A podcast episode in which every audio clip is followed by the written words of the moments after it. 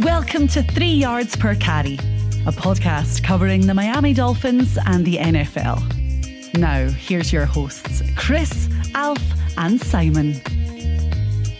And we're on, and welcome to another edition of Three Yards Per Carry. I'm Alfredo Artiaga. Chris Kouffman is here. Simon Clancy is not here. He's dealing with a personal matter. As always, this show is brought to you by Prize Picks. Use promo, promo code 5 F I V E. You deposit $100. It's a one time rollover, which means that they give you $100.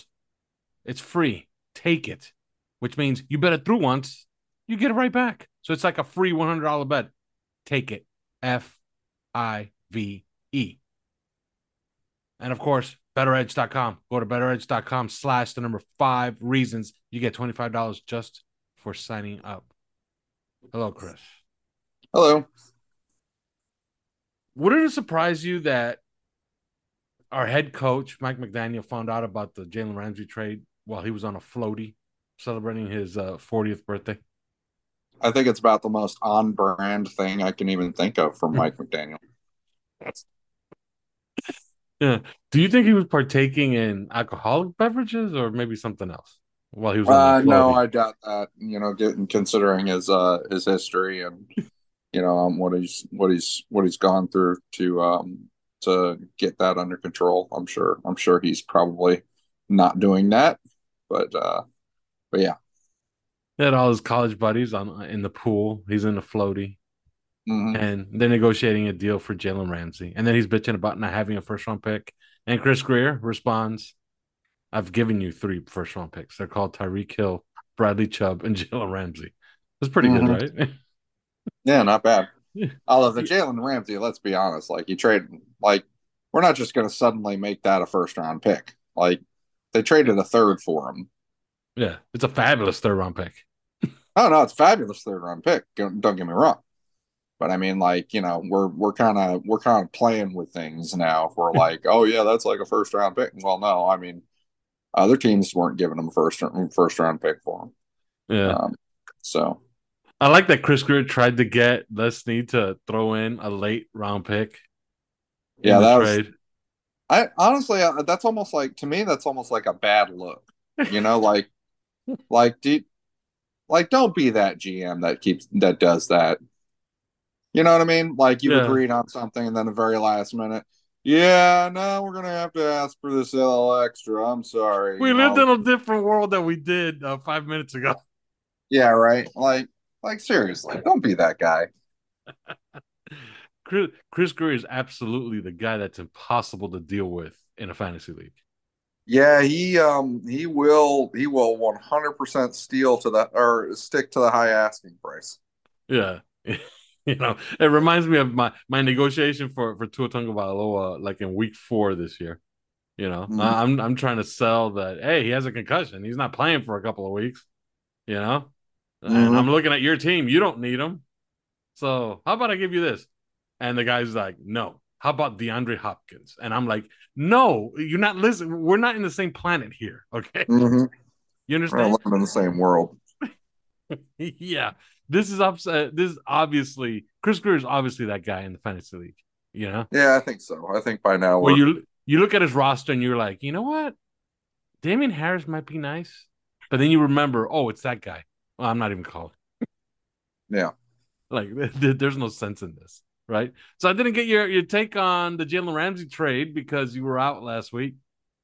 Uh, your thoughts? I think this is uh this is Chris Grier's finest work besides obviously the Laremy Tunsil haul, right?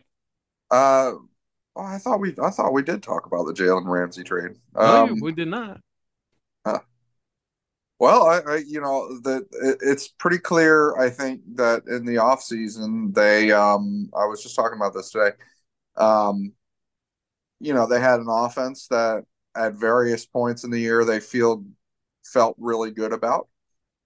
Um, I think there are other points of the year where they are not good, and so there are, you know, I think there are improvements to be made, which is important. But um, felt like uh, felt like they were happy with how the offense was, and you know, when when all all when they're firing on all cylinders, and uh, that the defense was the big disappointment of the year. And so, what have they done in the offseason? Well, they they fired the defensive coordinator, hired a uh, you know a big name guy, um, and then you know what I I kind of appreciate this is like they didn't take they could have just taken the standpoint the stance that you know hey the problem was coaching not the pro not the roster. Um, you know we're going to give you largely the same players you know go coach them better.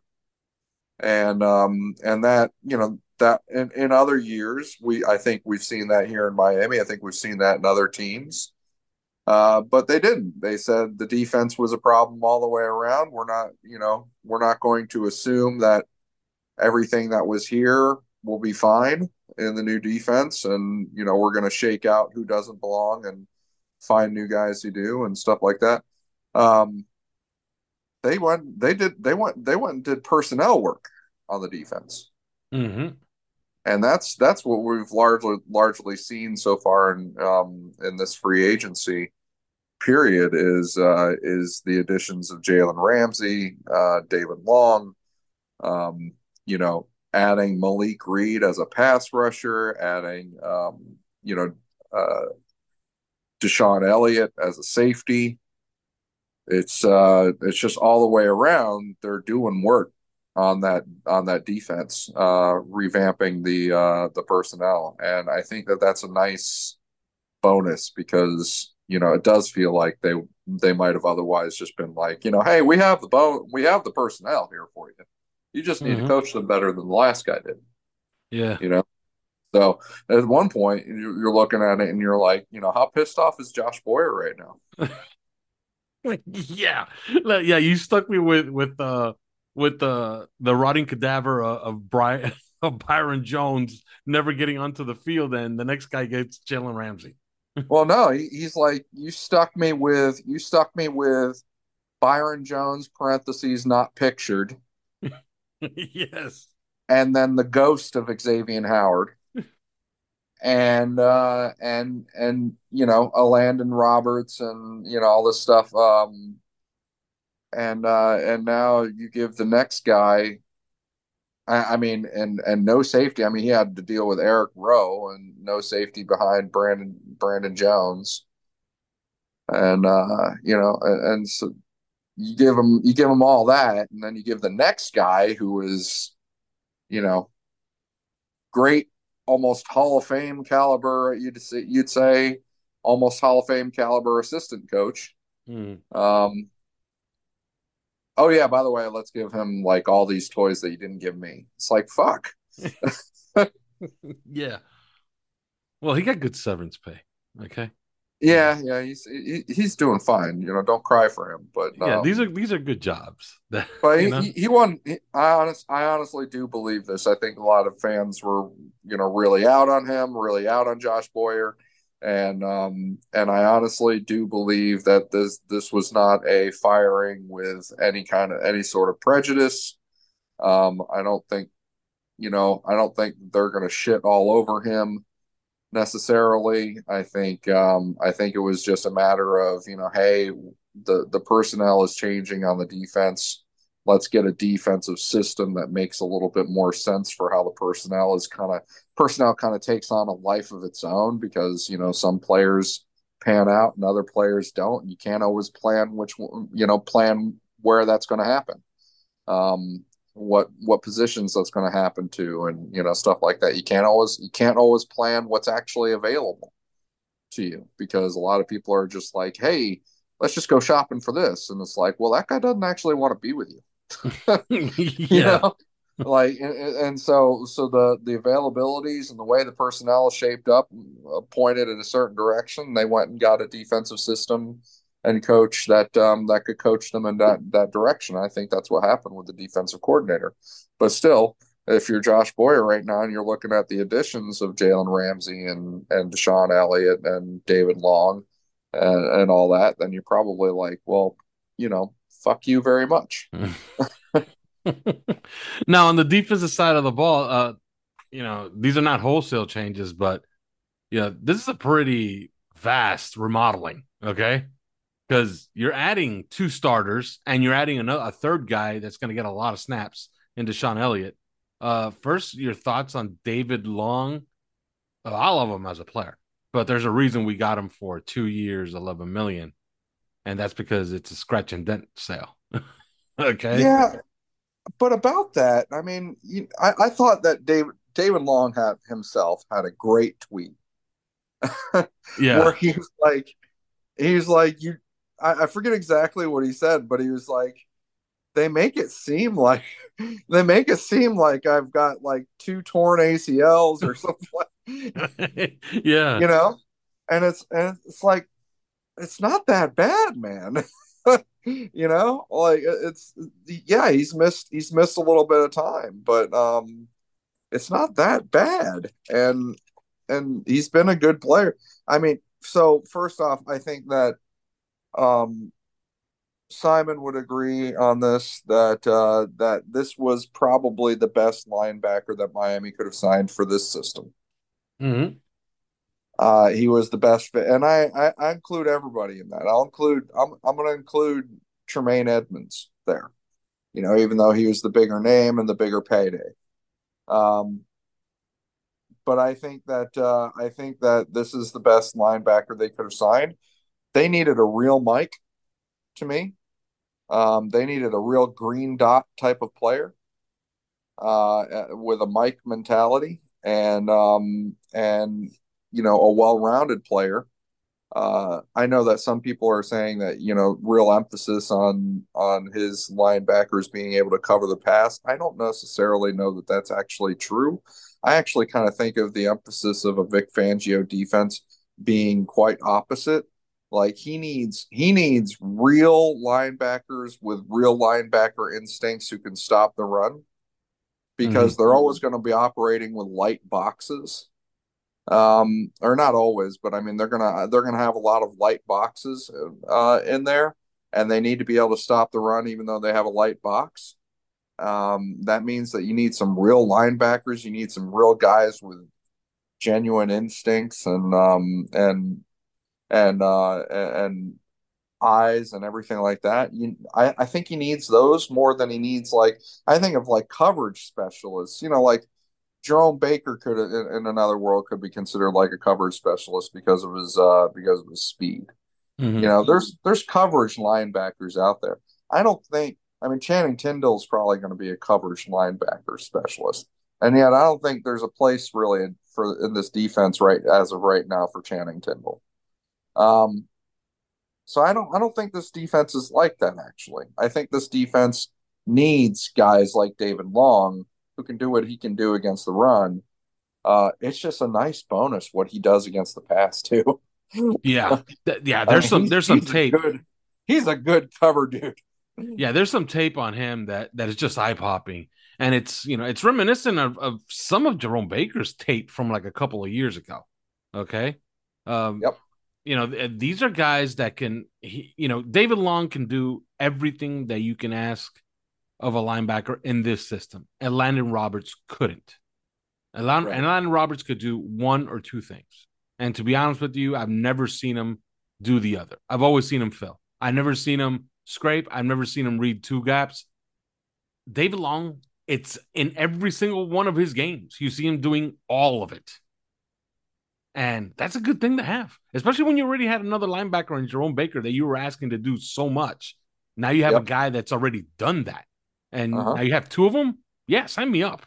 you know, I think it's a home run signing. It's my favorite signing, you know, of, of all of all the signings. It's the one that I have no problem with whatsoever. Yeah, it's it, it's a really nice signing overall. I think that you're right. You have the right of it. It's it's a great signing. I think that there's more to be had than a lot of people are assuming with Jerome Baker in this defense. Hmm. Um, I think it was a question. It, it is a valid question mark to ask the question. You know, does how how well does Jerome Baker fit with what um, with what Vic Fangio wants to do with his linebackers?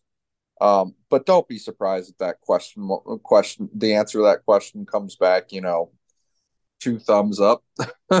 Mm. Like, you know, don't really don't be genuinely don't be surprised that that's the case because Jerome Baker you know, does does a lot of things well that will be of use in this defense, and not just to get not just in pass coverage or anything like that. Like attacking the line of scrimmage is is a, a specialty of his, and his speed, his speed really caps um, caps off the potential for big plays uh, once you get into that second level because he can influence them with his speed.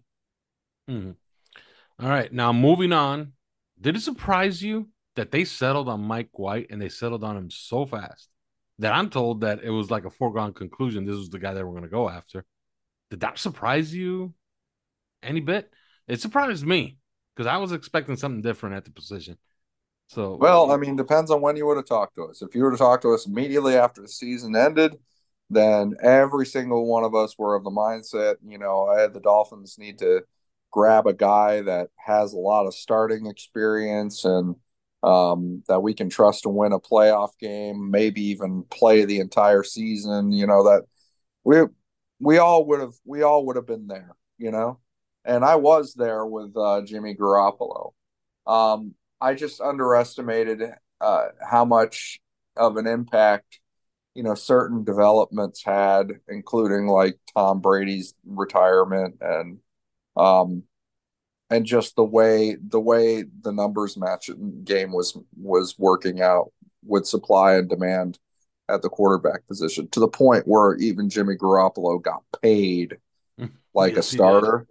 Yes. And and I think it's just insane. I think it's just insane to you know to cover to plug your ears and cover your eyes and pretend that this guy has not had trouble his entire career even staying healthy for half a season, let alone a full season.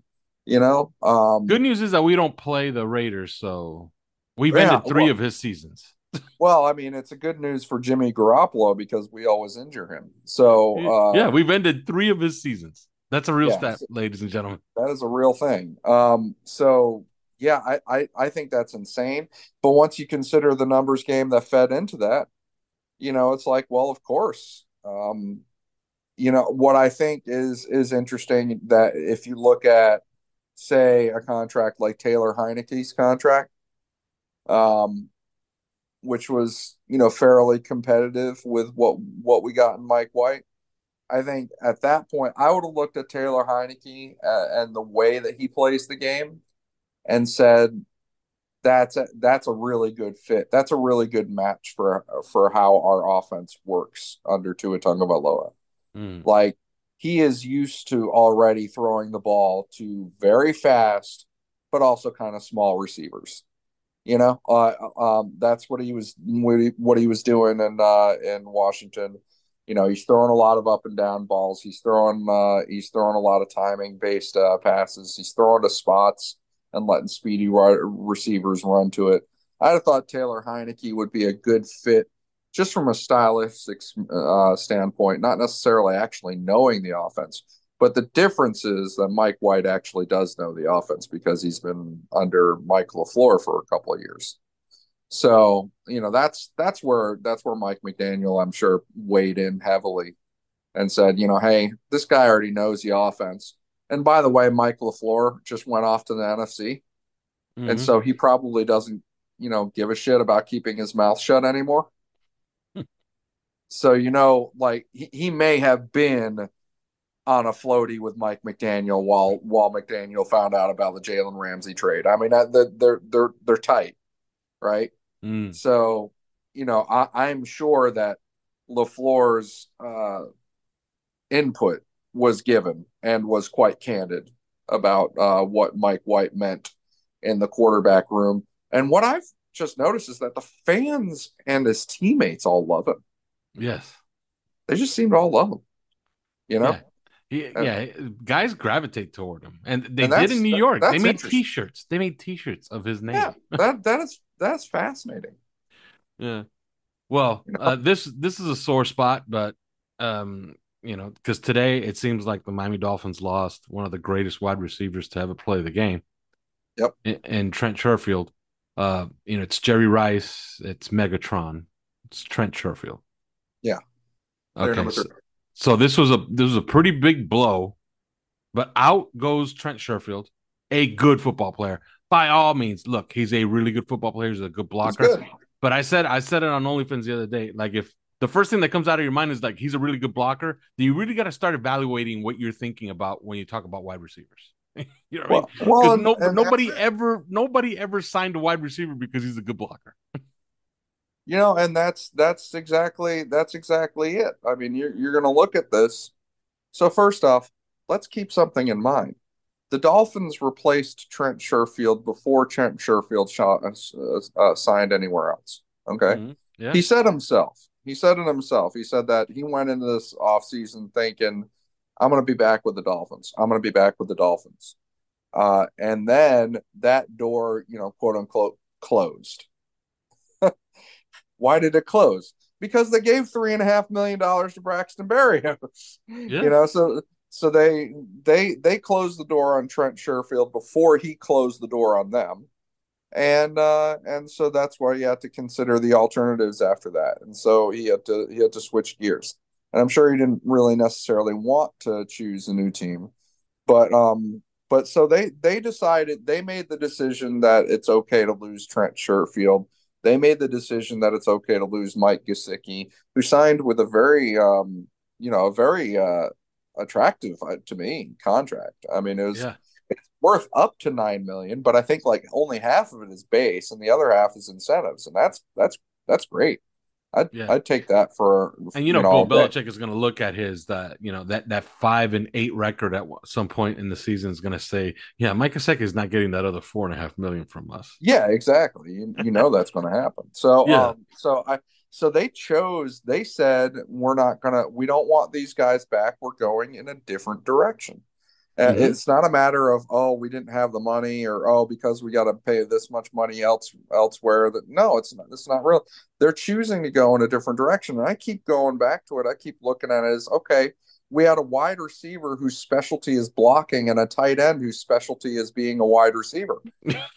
yeah. And and so and so i think what they've done is they've said we're going to rationalize that a little bit and we're going to get a wide receiver whose specialty is being a wide receiver and we're going to get a tight end whose specialty is being a tight end mm-hmm. and and i think that that's i think that's where where you see the additions of braxton berrios who is a true slot receiver he is a guy. He is a speedy guy. Uh, accelerates zero to sixty um, on a, you know, uh, at the crack of a whip, and uh, and and and is able to do things in the return game, like run after catch specialist. You know, that's that's what you're looking at with Braxton Berrios. It's a very it's a very rational decision as a wide receiver three, as a slot. You know, and um and Trent Sherfield took the most snaps you know, he had the highest percentage of slot snaps of all all the wide receivers. So it's very it's very uh, normal, you know, grab for a Braxton Berrios as opposed to uh, unorthodox with with Trent Sherfield as that guy.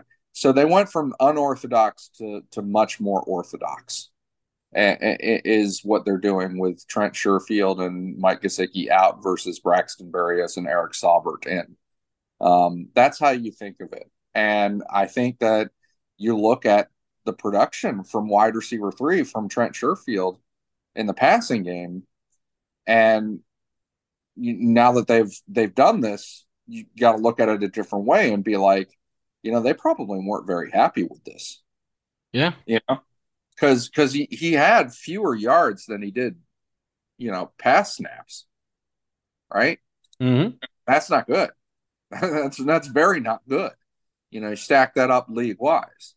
And you could say you could say, well, you know, it's just a matter of of whether he gets the ball thrown to him. It's like, well, yeah, um, but he got the ball. It's we're talking about such a small sample size that um, if you just take away the one play he had, the big seventy-five yarder, then we're talking about a guy who was averaging 7.0 yards per target, which isn't good.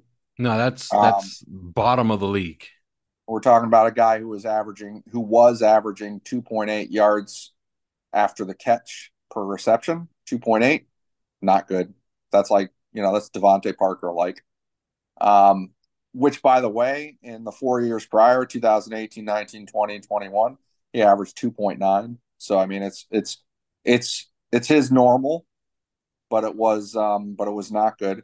And uh and 0.8 yards per uh per per route or per pass snap. All of those figures are bad for the guy that's getting like 400 plus, you know, pass snaps as your wide receiver three in your base offense. Your base offense is 11 personnel, three wide receiver, and he's in it. Yeah, and, and when you and when you that's and, bad production.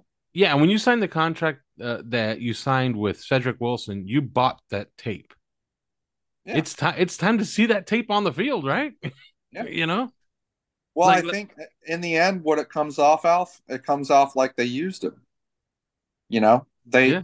they knew what he was going to bring to the table in terms of fight. You know, there's there's some good articles and about his history and um and how he's you know been in other situations where he's definitely outperformed like in Arizona where he's definitely outperformed people um or wide receivers that were much more pedigreed than him. Uh and he felt like that happened again in San Francisco uh, under Kyle Shanahan. Um but uh he said that um Mike McDaniel promised that wasn't going to happen in Miami that if you're the best man for the job you're going to play and you know he made good on that promise. He really made good on that promise. Mm-hmm. But Mike McDaniel knew what he was going to get that way from a uh, from a com- competing standpoint in practice, uh, in that drive and doing the little things and working extra hard and stuff like that. I wonder if he didn't use Trent Sherfield, who walked in with advantages that other receivers in the room did not have in terms of knowing the system already. Um, I wonder if he just used it to install a system for a year and and now that's done because they've been around and the rest the rest of the wide receiver have been room have been in the system now for a year. And so Trent Sherfield doesn't have that advantage over them anymore because they all know the system now. Um, and so I wonder if he kind of used him for that first year to help him install the system. And mm now he's like, okay, thanks. Have fun in Buffalo. Yeah, and that's start... that's the business side of it, and it sucks. But can you, you know, can you imagine Trent Sherfield when he gets that first check and he looks at it and he's like, "Wait, what?" yeah, well, I mean, it's it's it's going to be interesting. I I I'm I'm scared of what he could do against us. You know, having the the revenge game. Yeah, because you know, Josh Allen's damn good quarterback damn good quarterbacks tend to be able to like. Can, you know, can I tell you something? Once I help, have help help out with that revenge game. Yeah, well, once I have uh, Jevon Holland, Jalen Ramsey, Xavier Howard, I, I, don't give a crap about what the hell, what revenge yeah, right. game anybody else has. Okay, well, yeah, we kind of bought know, some peace of mind. Josh Allen there. is still Josh Allen. Aaron yes. Rodgers is still Aaron Rodgers. You know. Yeah. Um. Speaking but, of Josh uh, Allen, we're gonna have to get after the quarterback. And this is a sneaky signing. I saw I got a little notification. Uh, you know, I, I was actually at the at the hospital, uh, looking over my my father, and my little phone pinged. My phone pinged, and I hear and I see Dolphin sign Malik Reed, and I'm like, my God, was that predictable or what? like that's Vic Fangio making phone calls like on a Sunday, like, hey, did you get my guy yet? You yeah, I mean, he, he did say to be vocal.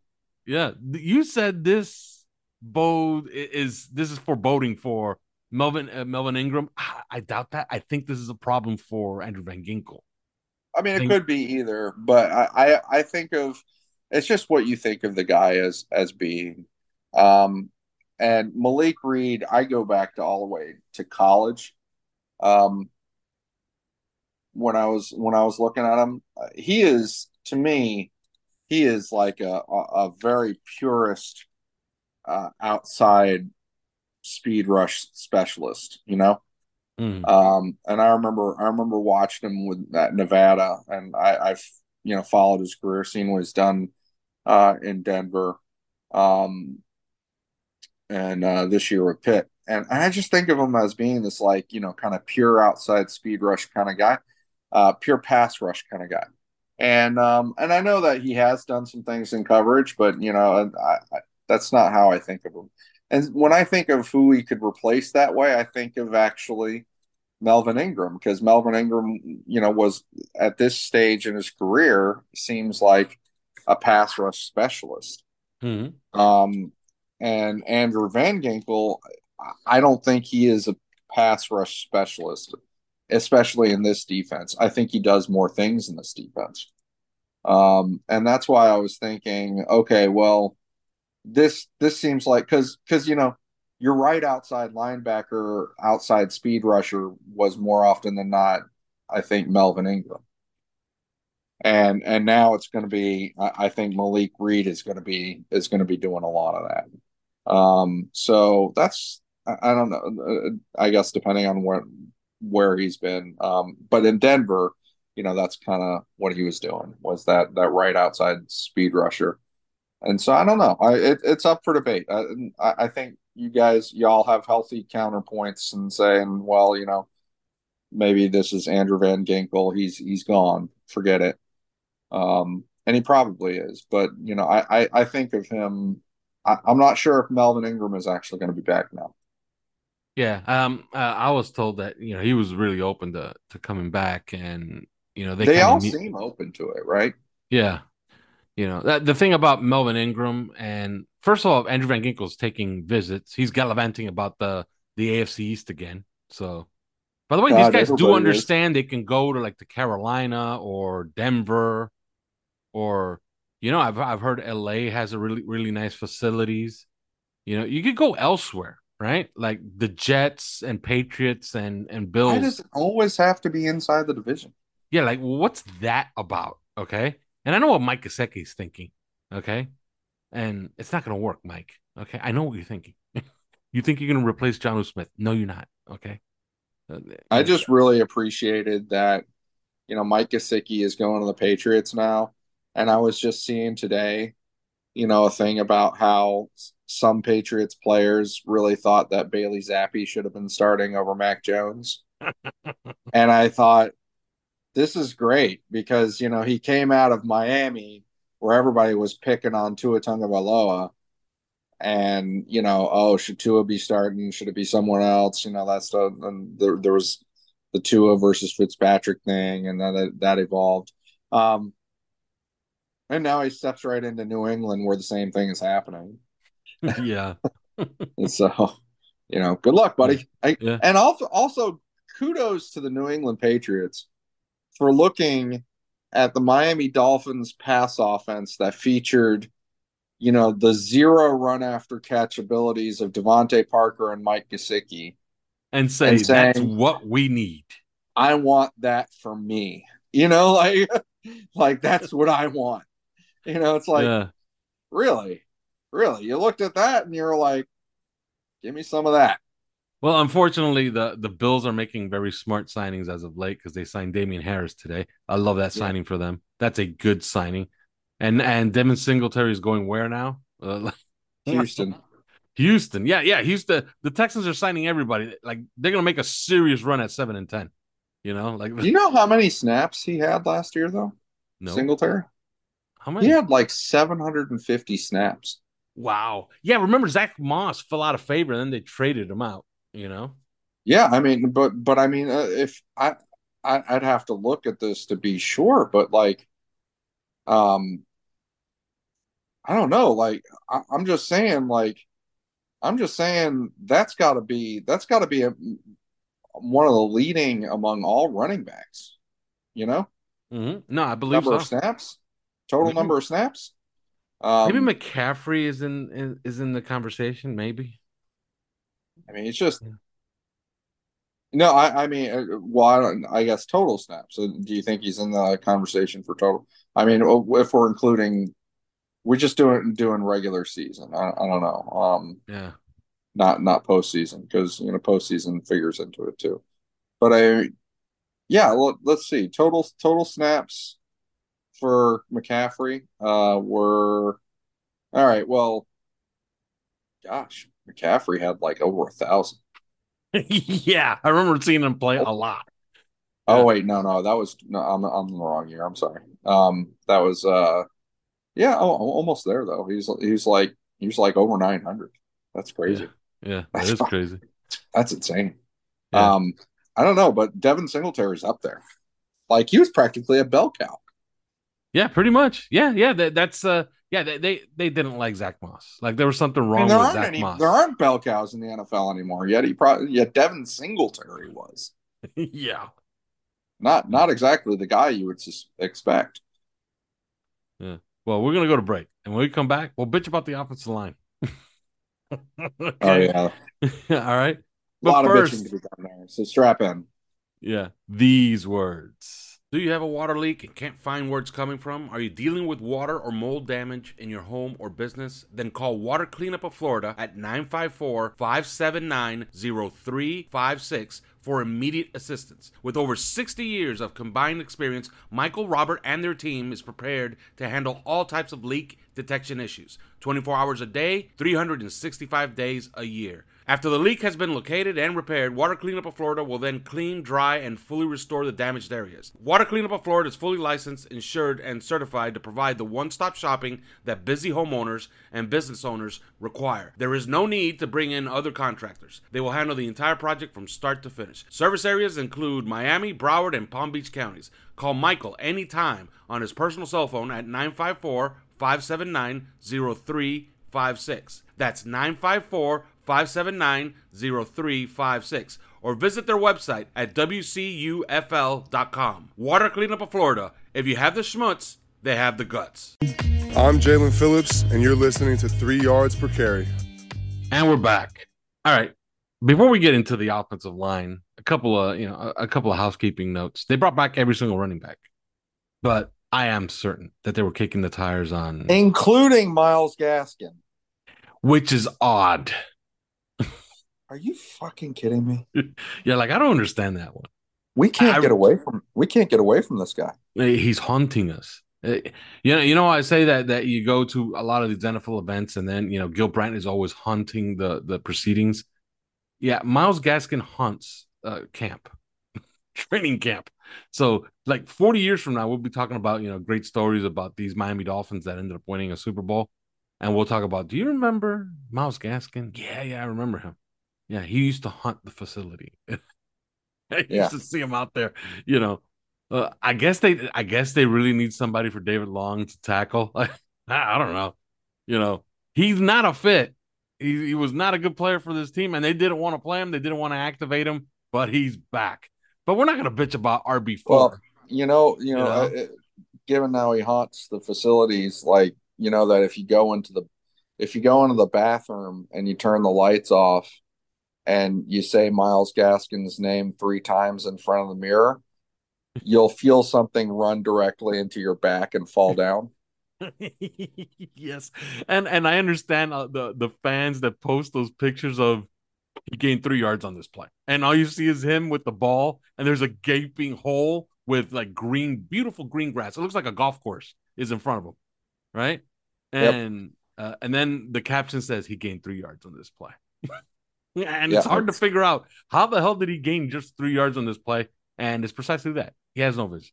He has no vision. You know, I will say this that that I almost feel like uh, I almost feel like a chart guy, uh, a market chart guy, because I feel like I feel like we're making higher lows.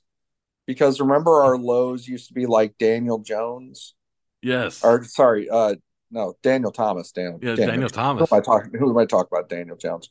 That's that's a Giants problem. That's the Um, Giants. uh, uh, yeah. You know, uh, No, our, our lows Yeah. our lows used to be Daniel Thomas. Now our lows are like Myles Gaskin, which is, you know, I, I don't love Myles Gaskin, but It's it's, not. Daniel Thomas. It's not Daniel Thomas. no, it's a, it's an improvement. Like like we're, So we're so we're making we're, improving. making higher lows. yes We're making higher lows and higher highs. yes. Do you think that if if because man the all the Vikings people that you know that that I kind of trust some of their bloggers and some of their their podcasters, including some that have gone on their own on their shows, uh, I trust what they say. They say any day. They keep threatening that Dave, Dalvin Cook is going to get cut any day now. It hasn't happened yet. Um, any it happens right. Like he gets cut, we're placing a call. Like a call's getting placed, right? I yeah, it depends on what his asking price is. Uh, so Evidently, it's house, very it's very high. Some interesting housekeeping, though. You know, after everything the because the Dolphins, I mean, a lot of stuff that they've done. You know, whether it's Jake Bailey or getting back, um, you know, getting back this guy or that guy, signing back Duke. Jake Riley. Bailey is the is the the very odd and very rare revenge punter. He despises the New England Patriots. All right. So are you aware of that story? Is he is he is he going to have a revenge? Is a punter? No, but I don't. I mean, do I do I really want to get into punter stories? I mean, I'm just not, just not, just not there, man. But um, he hates the Patriots, so well, he, he's going to put at least a couple inside of the five yard line against them. Join join the club. Um, but I mean, the Dolphins have been doing like a bunch of small little signings that you know they signed back Kendall Lamm, and you're like, well, that's nothing except for the fact that he's he's like 31 years old and so he is making the vets minimum. So he's i, I think it's like a 1.2 million dollar number or something like that this year which isn't you know it's enough it's enough to be on the top 51 certainly. And they have um, an, an, infatuation with Geron Christian. Three times they've brought him back onto the team and this time they give him a million so dollars that is so weird. You know that um, I looked up. I looked up some old Twitter posts of Geron of, of, of about Geron Chris about Geron Christian from like 2019, and there's Chiefs fans penciling him in as the starting right tackle.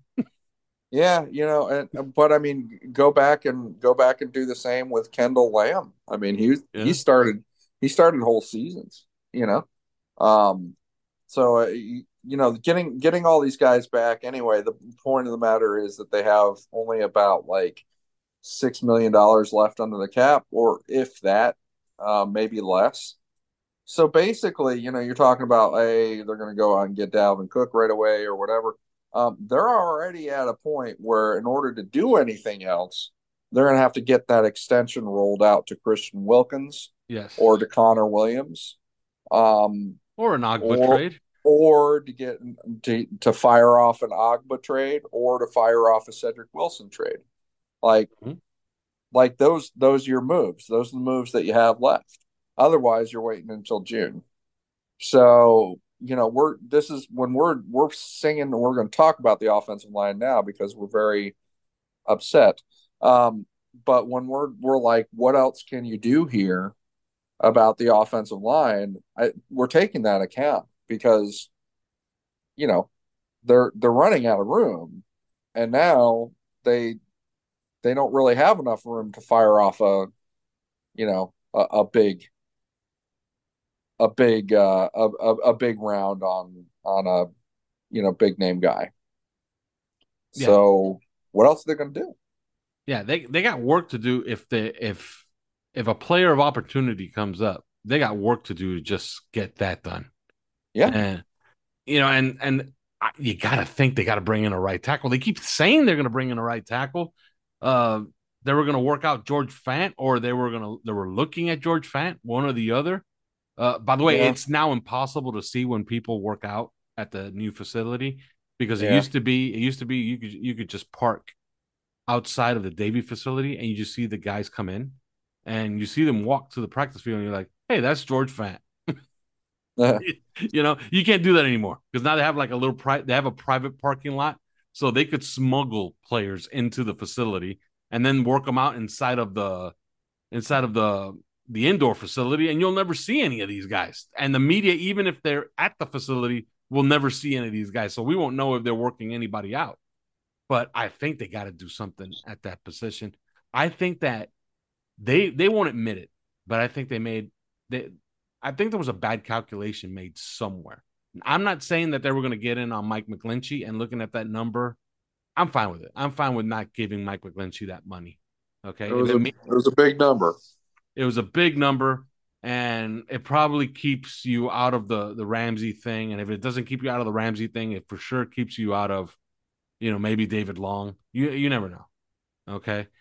But it's a big number. I'm I'm not too I'm not too hot on it. Um, Jawaan Taylor, there was a thought there. He got a big giant contract as well. Yeah, and, because he's moving a left tackle. Yeah. So, you know, uh, McGary.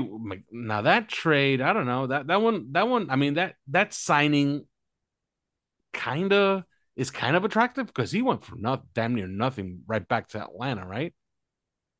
Uh, he, he it, I don't know about nothing, but it was it was a doable contract. Certainly, it was. Um, if I recall, uh, was an eleven and a half million dollars a year.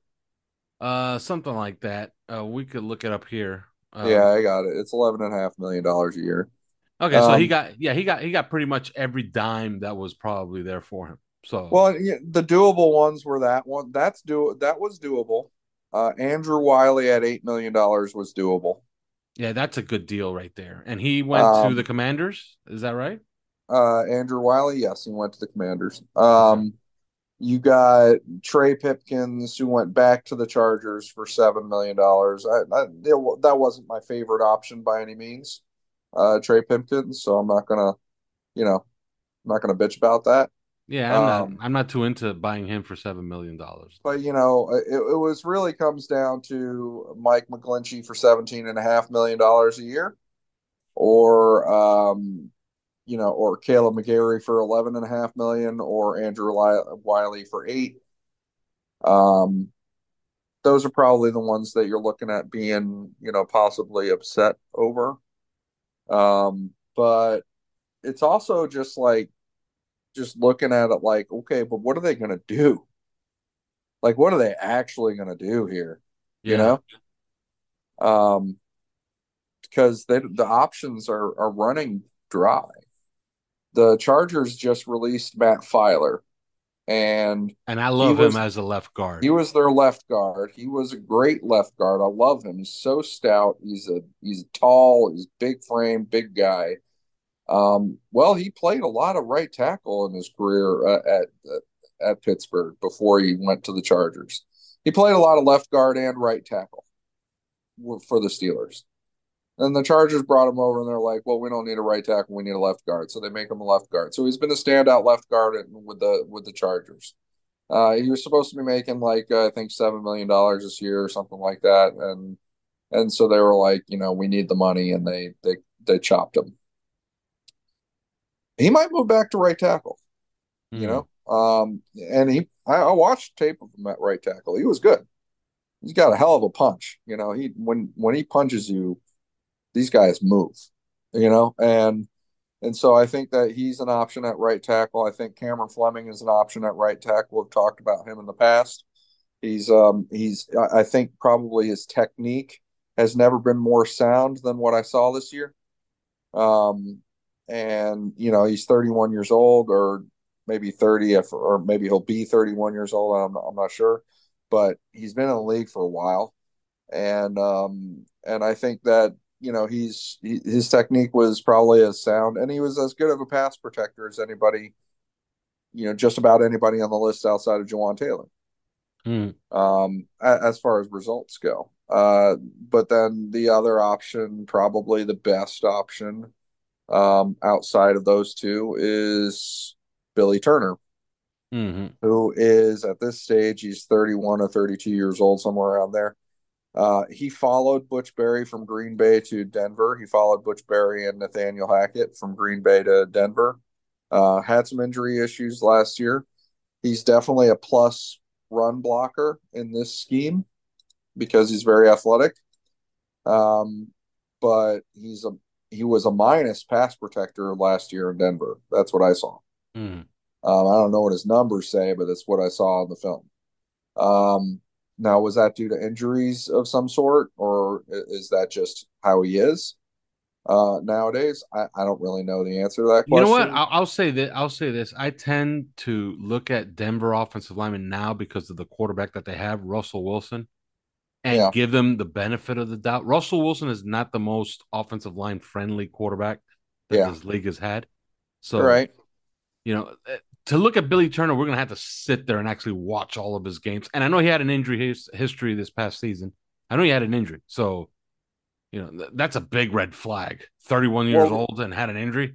Oof. Yeah, well, that's that's what I, that's what I'm saying is is at this stage of his career, is he going to get healthier than he was this you know in the last year or is he only if you're Tom Brady yeah, so so I, I you wonder where he is that way, and um and how much of a risk it would be uh to to count on him, to count on a Billy Turner at right tackle. Um, so you know, yeah, there there's some options. Another option, you know, I guess just worth mentioning maybe, um, is Ty Nsekhe. Uh, I don't know if that's how you pronounce his last name actually. Um, mm. he's ancient. He's like 37. But I'll be damned if you could watch the film of that guy and not be like, wow, you're you're like borderline top tier tackle. Like still. Like when he's out there, he's borderline top tier tackle. Um and and he, you know, he's that good, that good looking on a snap for snap basis. So he's ancient though. So and, and that's not Chris Grier's style. So it's probably not worth mentioning. But um yeah, I, I mentioned it anyway. Uh, Taylor Lewan, he's in addition to being, you know, physically gone through a whole lot, contemplating retirement and going into the podcast business and all that. Yeah. He he said straight up he's never he's not he's never going to play right tackle. Never. Mm. So forget that. You think Donovan yeah. Smith might want to play right tackle? Very doubtful. Career left tackle. Um, you know, he's also out there. Career. He's out there contemplating his future. Right. He's a very long career, um, and he's played left tackle the entire time. Uh, very doubtful on that. You know, the guys that we keep coming back to, um, RFAs, restricted free agents, uh, being Terence Steele and Yosh Nijman. Terence Steele coming off the ACL MCL, but seems on good track to to be ready for camp. Uh, Dallas Cowboys, they're going out there. They're trading for like Stephon Gilmore. Now they're trading for Brandin Cooks. And I'm yeah. like, you know what? They can't. They can't have a lot of maneuverability right now. There's no way from a salary cap standpoint. They're poorly managed. Like that's a yeah. poorly managed franchise. Like, there's a well, talented team, good defense, good football team, but they're so, they're poorly managed. So so what's the like at this stage we could put together something for Terence Steele and give them a, you know give them 5 days to be like how the hell are we going to scare up some money to pay this? You know, yeah. considering what they've just done with with acquiring guys. And you know, I would put them to that test. I would. He's worth it he's worth that second round pick. You're not going to get a better right right tackle with that second round pick. Um, you know, you might not even get a younger right tackle with that second round pick. He's still only 25. you know? Mm-hmm. Um, so like you, you know, you're not going to do much better than that. I would I would jump all over that. I would be calling the Green Bay Packers and seeing what kind of compensation they want. Um, you know, for the to to get them to agree to uh to let Josh Nijman go um, as a restricted free agent. He's gonna he's got the second round tender, but you can still do a work out a sign and trade. If Green Bay Green Bay's looking at that four million dollar contract for that second round tender, and they're like, you know, we could really use that space. and, and at the same time, they know that Josh Nijman is a valuable asset, um, but they don't need him. He's not starting anywhere on that line he is a starter in the NFL. Mm-hmm. Um, so you know, I'd be calling them and seeing if they'd accept one the third rounder for him uh, for a sign and trade. But um, that's, that's those are the only places you can really go at that point. Is one of those two restricted free agents, or Matt Feiler, or Cameron Fleming, Fleming, or uh, Billy Turner. There's one and, obvious one out there, okay, and or George Fant, your your your guy, your guy. I don't trust George Fant at all. But yeah, we'll, at right we'll tackle, you know. Uh, but there was another name that was thrown out there, and you got to feel that there's some there's some goodwill here, um, built up over the years. But you know who wants to play football this year, right? Ja'Wuan James. Oh Jesus. He's an effective player when he plays. The problem is he hasn't played football in two years, right? Like, did he even play last year? Uh, he played. I have it. It was like there's this is great on um on over the He won the over he won the starting right tackle job for the Ravens. Now there's something to be said there. yeah and and he played 2.2 percent of the snaps So the guy wins the job for the Ravens at right tackle and then is immediately out. That's it. well at left tackle he started at left tackle He started at left tackle. I yeah didn't know that. You know he's only thirty. he's he, yeah that's that's correct he's currently only 30 years old he played 24 snaps last year and he played 63. 63 the year before no Wow. wait sorry sorry sorry he played 24 snaps last year played zero in 2021 played zero in 2020 and played 63 snaps in 2019 so in the last in the last how many seasons is that That is Um, four in the last four years, four NFL seasons combined, he has played 87 snaps. Wow. And he's only 30. Do you think that it's you, think it's just that he, it's just way too injured? Because come on, man, you can't be thinking about the golf course at the age of 30, right? Here's the danger with him. Everybody's going to be like, you know, hey, it's it's low risk, high reward. It, it's a matter of how what you're counting on. It's a matter of opportunity cost. Okay, Mm. if you're going to go out and get a Ja'Wuan James for the veterans minimum, and know and you know very well he could be if if you go into it with the mindset, this guy's probably going to get cut on the final cuts. Mm. You know, um, if you go into it with that mindset, I have no problem with it because as long as this, as long as you're not like sitting there like, well, we don't need to use our second rounder on a tackle because we got Ja'Wuan James and Austin Jackson.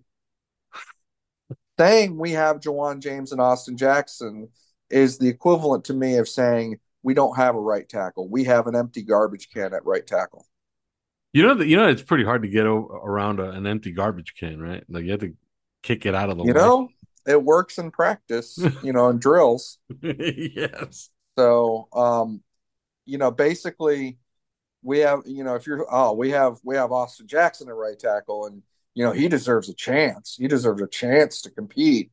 you know, and we have Ja'Wuan James. You know, hey, that's low risk, high reward. If he, if he, if he comes back, you know, that's great.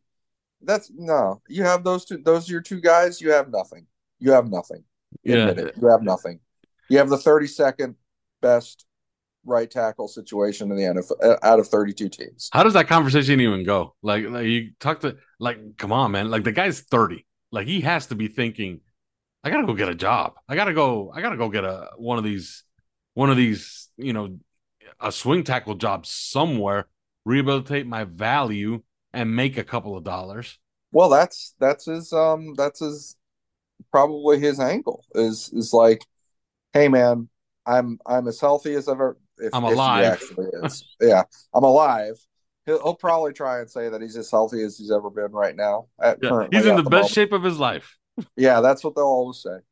Um, DJ Fluker, your boy, is currently trying to pull that right now. Well, his problem is Um, that he's in too good of a shape. That's his yeah, Because remember, the last time that he was here, he mysteriously showed up on the pup list. Remember? yeah, yeah. And I kept telling you, man, this guy looks like a million bucks, man. I just saw him walk right past the, the weight room and I said, Who the fuck is that? And I was Yeah. told that's DJ Fluker.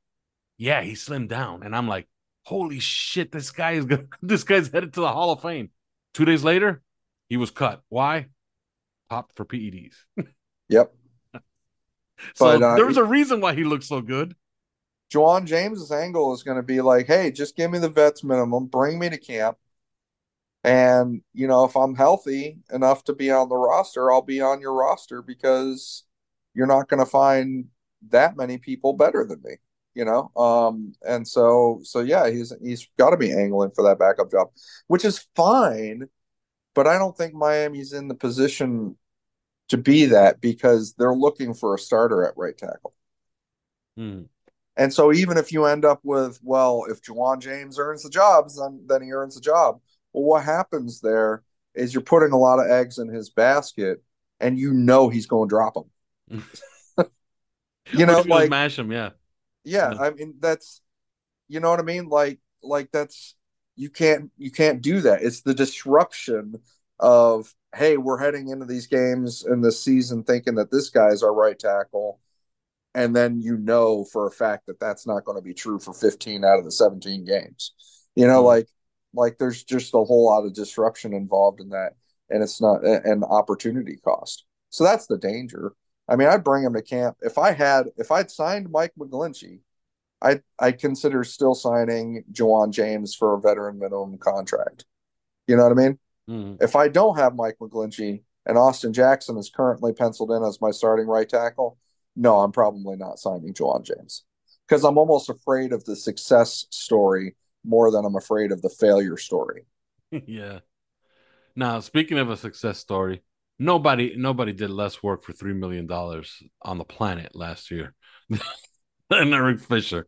That man, that man went to two practices and I, I, don't know what they're what they're doing on the road as far as a practice, but I'm you know for an offensive lineman, but I'm pretty sure that it's it's just you know walk through stuff. You know, like hey, you know this is the play call. This is what we're doing here. But hey, man, eh, that one week where he was in uniform at practice, those were heady days because we had him. He was going to be the starter at right tackle. Remember, at one point we were, we were thinking, man, he's he's going to be the starter at right tackle. Remember? going into the Buffalo game. And then all of a sudden he's like, oh, no, my foot's fucked up. Give me my $3.5 million. Uh, I'm looking at the actual amount of, you know, he, on. It begs the question Did he rob us? well, uh, he made. I'm getting kind of nervous. I don't. I, I expected his name to be called like within seconds of the bell sounding for free agency. I expected to hear uh, you know, Eric Fisher just signed one year, two million dollars. So, and so uh, according to OTC, he was paid against the salary cap. He was paid eight hundred and fifty thousand dollars, but paid as dead money was an additional two point oh million dollars. Nice. So he made he made two point eight million dollars from us for those two practices. they were great. Isn't that crazy? Though. That's great practices, though. those are some those those must have been the highest goddamn quality practices I've ever seen. Do you think that Stephen Ross ever gets into those meetings and and asks, uh, "What did you do with my money that that I gave you for Eric Fisher?" Like you understand, I don't, I don't enjoy. Can somebody can somebody he better he better ask? Can somebody tell me why we gave Eric Fisher three million dollars for two practices? Yeah, right. Like you gotta you gotta feel that that Stephen Ross sits down at his chair, probably at the head of the table, and says, "I don't mind leaving thirty million dollars in escrow for Jalen Ramsey. In fact, it makes me you know makes me feel good. Okay? Yeah, you know, especially every time you bring me another shiny toy. You know, Tyreek Hill is here. Okay, how much do you need? All right, here's the money, but I don't like leaving three million dollar checks in escrow for Eric Fisher. Okay, please don't for two practices. yeah, I who was injured. Who was injured when you signed him? I I rather buy a yacht. All right. He was injured when you signed him, and the injury that kept him out of the rest of the year is the one that he entered with. I think. Yeah, Stephen Ross has to be thinking, man, this guy cost me a yacht, at least a yacht. Yeah, basically. you could buy a pretty nice yacht for three million dollars. So now all's forgiven if he re-signs and they get some use out of him this season. I don't know. again, this is there's there's a lot of there's a lot of Ja'Wuan James, you know, feel to that too. Yeah. Because how long has it been since we've seen Eric Fisher play football well? You know, well, it's well, probably since 2020. He didn't play last. Yeah, it was basically 2020 because he didn't play last year, and then he was bad for the Colts. Yeah, he was kind of bad for the Colts. Mm-hmm. So, um, you know, it's basically been since 2020 we've seen him play well. He's he's also old. You know, he's um he's he's 30 he's 32 years old and uh it's you know it's not gonna he lasted two practices you know at what point do you just like hey man you know fool me once, shame on you. fool me four times, shame on me. Yeah. I mean, because we did this, we, we, we do this, we seem to do this a lot lately. Because we had the Will Fuller thing, right? Yeah, the Will Fuller thing, but that was uh, that was because Jacoby uh, Brissett maimed his his his finger. Well, we still we, we had the Will Fuller thing, we had the Byron Jones thing. Ter- Terron Armstead was damn near another Will Fuller, right? Yeah, I mean, he was told by his doctors to get season-ending surgery in week one, and and that that was damn good on him to tell those doctors to go fuck themselves. I got a season So- to play here. So we got we got I got 13 Will- games to play. the Will Fuller thing, the Terron Armstead thing, damn near didn't play any game, you know, any full games uh, for the Dolphins this year. Um, there's the Byron Jones snag, the the Eric Fisher snag, two practices in and two practices for three million dollars. I mean, I, I don't know, man. There's there's something going on with the way that the Dolphins um, sign people with injury risk. And I mean, other people, two two naysayers are gonna say, you know, see, and and that- that's why we said we said no to this fifth year option, or you know, that or that's why these people were were like, no, don't give two of the fifth year option, but the Dolphins did anyway. Mm. Um, but there's something to be said about the, I mean, because they're getting they're getting hurt by this, you know, by these uh these injury risks. Yeah, and it seems to happen every single year. Last year, last year's example was Byron Jones. Yeah. You know? And as far as guys that are a risk this year, maybe uh, David Long is is is firmly Well, I mean, we signed him, but again, it's like the Titans are acting like I've got a bunch of torn ACLs or something. You know, he's he's yeah, he doesn't have torn ACLs. You know, he's he had a hammy. and He had a yeah, hammy on a hammy. team that was that was semi tanking. They didn't have their Yeah. quarterback. They didn't have their their superstar running back, and they were just staring at the Jaguars winning every single game, chasing them down. And their and their response was, "We'll go sign this Dobbs guy to play play quarterback for us, Josh Dobbs, and he's gonna get us into the playoffs." And he damn near Well- did, by the way, because they need they needed a fumble return for a touchdown to get into the playoffs. Uh, by the way, Pete Prisco. Okay, uh, that's what the Jaguars needed to get into the playoffs. A fumble return for a touchdown against Well, Josh also- Dobbs. Also, just saying about David Long, I mean, he played over, I think, like 750 snaps last year, or something like that. Uh, Elandon Roberts played 700, like less than 700. I mean, we don't necessarily. I don't know that we needed a guy. We need a guy that's going to have a thousand and ten snaps like Jerome Baker did this year. You know, um, so I, I don't think he's yeah, he's going to be in the starting starting every game, so to speak. But you know, I think it might be enough snaps. I'm a little more concerned when when it comes to like a Terron Armstead, knowing that he only averages about ten games worth of play every year, and it's a 17 game season. um, that's that's more concerning for me because everybody's like, well, you know, hey, you can't have five great bringing it back to the offensive line.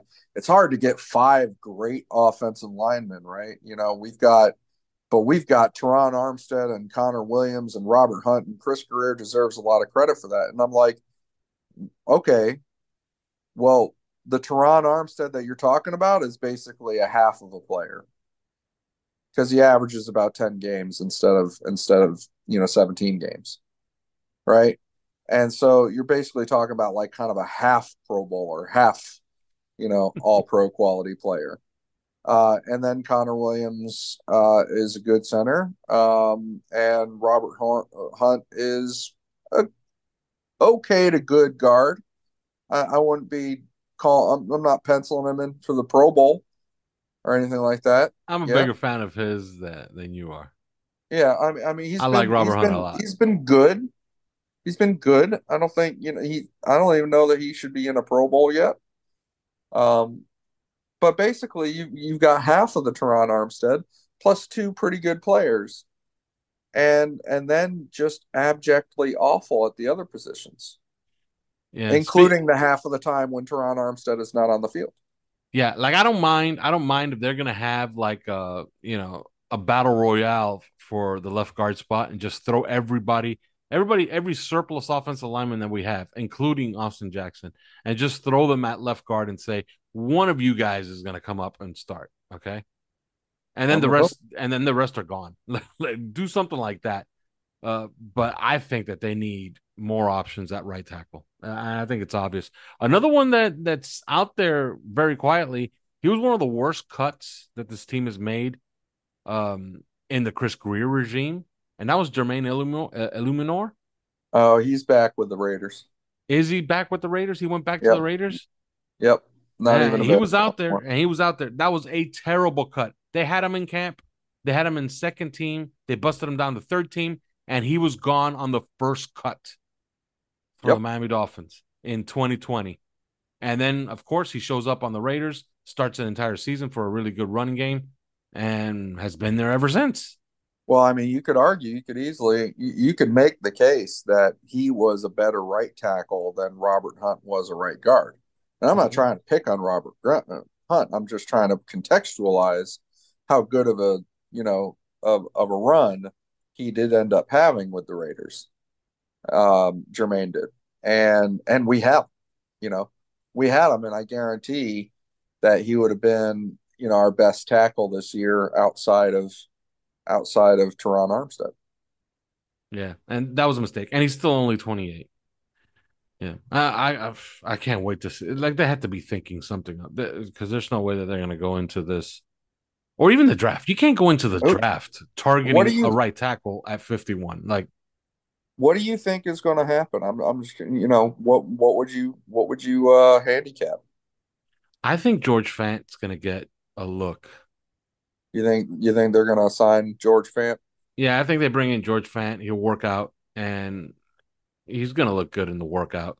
He's healthy now, which is a plus. He wasn't last season. No, uh, he wasn't. So I think he comes in, he works out. They look at him, and they're like, "That's it. That's enough." And guess what? I think he, t- he probably takes Austin Jackson's job at right tackle.